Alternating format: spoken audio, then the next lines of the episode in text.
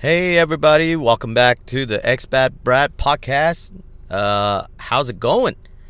I did not record a couple of episodes over the last two weeks, was busy and out and about, and um, needed a little break. So here we are, back again, buddies. So, um, I I took a the reason I, I hadn't recorded was because I, I took a trip to Jordan, Amman, Petra, yeah.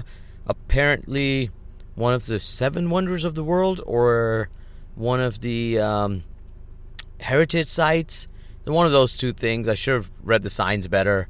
Uh, I could probably Google this and sound more intellectual and smart before I recorded this, but where's the fun in that, right? it was an interesting trip. I went I went to Jordan and I was staying by the Dead Sea, which is about three hours away from the Petra site, uh, which are like these ancient ruins and stuff, and they had a monastery and stuff. I, I say apparently because I get to see it. so we went on this trip, and this is this is going back to a lot of times where I've been on tourist touristy things, and not and and people look at me and go, "Yeah, he's an idiot. Let's get him." All right, so so I had um we got to Petra and it's three hours, like I said, a drive. We went straight from the airport. We were adventurous, and when I say we, my wife and I, and a couple of other other people tagged along with us from the airport. Um, let me backtrack a bit. Yeah, so I'm in Jordan. Uh, my wife's working. She's been hired for this wedding, and you know, as you know, she's a fashion illustrator, and um, and it's very exciting and cool when we get there. And I wasn't sure about because I was there literally for a day and a half or two days at most, right? And and we weren't sure if we'd have the time to go to Petra. But at the airport, we run into these two ladies from the wedding uh, guests, and they're like, you know, we're going straight from here now. And we're like, hey, man, that that sounds like a plan. So we up and went, and it would have been great. Now Jordan's not cheap, yeah, I'll, I'll tell you that.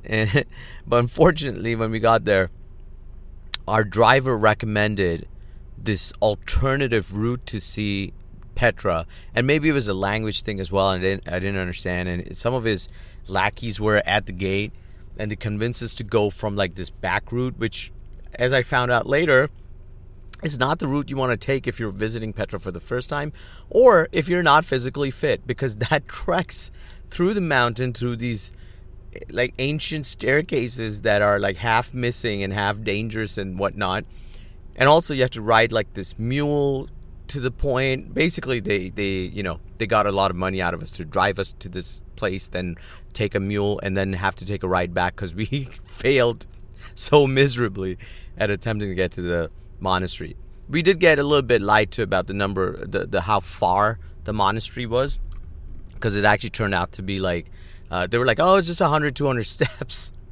Man we got busted badly. And and then we realized we'd been walking for like 40 minutes up these mountains and like, one of the ladies poor poor woman she was like 50 plus and really not the fittest but she had like knee surgery and shit. And at one point we just went we got to turn back man. We can't do this. We tried bravely. It was an adventure. It was fun. I did get to see some scenic uh, mountain views, but I did not see any of the Petra. So if you go there, little tip from my side: go through the main gate, buy but I still bought the main ticket and then go through that, do the touristy shit first. Yeah, I know some people want to avoid tourist traps, but not this time. All right, do that.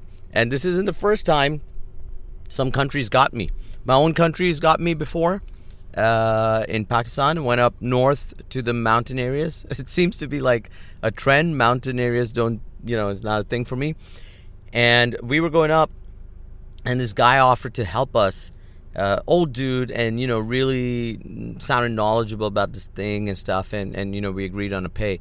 Then we get to a point where he's like well you know i can't go further like halfway through and i'm tired and stuff. And we basically realized we were being um, we, we had no choice but to offer him more money to help us go back right?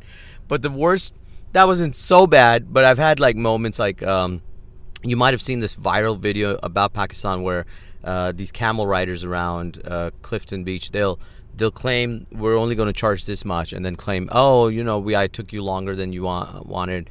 This is double the pay. So I've had I've, I've had those moments around, but my favorite one is in Sri Lanka, and lovely people. and just like the Jordanians, majority lovely people. Um, but every tourist place has has these people, right, who who, who want to make a fast buck. And and in Sri Lanka, uh, I I had a great time till uh, and even that was funny. It was um, I, I, get to this small town, like a small village, get off from the railway station, and I'm trying to get to the hotel I've booked. Right, so I walk a little bit, and then realize I'm completely lost. Mind you, this is 2007 or something, so I don't have Google Maps or anything on my phone.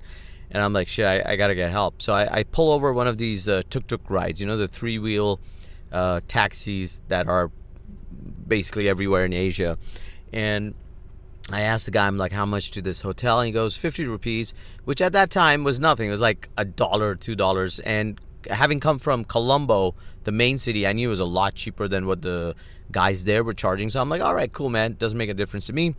And, uh, but it was still a lot of money for Sri Lanka. And the guy, I sit in the, uh, in, in the tuk tuk and he turns it around and within five seconds he's at the gates of the hotel. And so basically i was just like around the corner from it. And i laughed uh, most times i would have been a little pissy but he he didn't look sheepish. And i was like well played man. Well well played. Like the, you know the jordanian driver who kind of got us into a bit of trouble he did look slightly sheepish i'll give him that. But this guy stone cold he's like hey man you we we negotiated. You agreed. Here's the place. And I was like, all right, you deserve the uh, this money, man. You you you you deserve it, and I'm an idiot, and uh, and that's the truth of it. So, so yeah, um, tourist places, gotta do your research. Don't be like me. I'm very impromptu about my ideas and plans, and that has got me in trouble a lot of times. Uh, I won't agree on things. You know, that's another thing that I do. Like I get with these guys and they talk, sweet talk me. I always fall for it. I'm trying to be smart about it. Yeah. This other time, this this happened in Dubai, and I was off to drop my parents off to the airport, and we were a little tight on time. I'm driving my brother-in-law's Land Cruiser. I take a turn onto the highway, and bam, the tire goes out. Right and I'm like, oh no, this is scary. Like on the highway, this is again a few years ago when Uber and all were not easy, and we're on the highway, mind you. So I'm a little worried about how to sort this thing out. I, I can't change a tire on a Land Cruiser. I didn't. I didn't know where the equipment was, and so I'm standing there trying to figure it out. Maybe looking for a cab as well to send them off. And these um, pickup guys in a pickup, these four or five again, my own brethren from my country pull over and they're like, "Oh my god, you guys uh, are in trouble? No problem." Uh, and I was like, "Hey, listen, if you can do this, I, I need to go to garage, but if you can do it here, the tire change, perfect." He's like, "Yeah, yeah, we'll do it." Uh, and I was like, "How much?" He's like, "No, no, whatever you give is fine with us. You know, it's um, um, it's the least we can do. You're from our country, blah blah." So he talked me out, and my mom and dad like, "No, no, you know, you have your parents with you. We got to do it here." And I'm like, "What nice guys." And I go ahead. I'm like, "All right, let's change it. I'll go." And and very generously I offered a bit more money than I would have paid, uh, like uh, pretty much I would have paid at a professional garage uh, down the road, and and this guy looks at it and goes, "No, you know that's not enough." And my mom actually gave a little bit on top, say tip them. They seem like really nice guys. They're in the car. My parents go sit in the car. I go to pay these guys. They're like, "No, this is not enough. Come on, we change a Land Cruiser tire in the middle." And suddenly they're like, you know, offended by the amount, and I'm like, "Oh." You're trying to pull. So I ended up paying a lot more than I would have had I just got a tow truck, pulled me over to the next garage, and done the tire.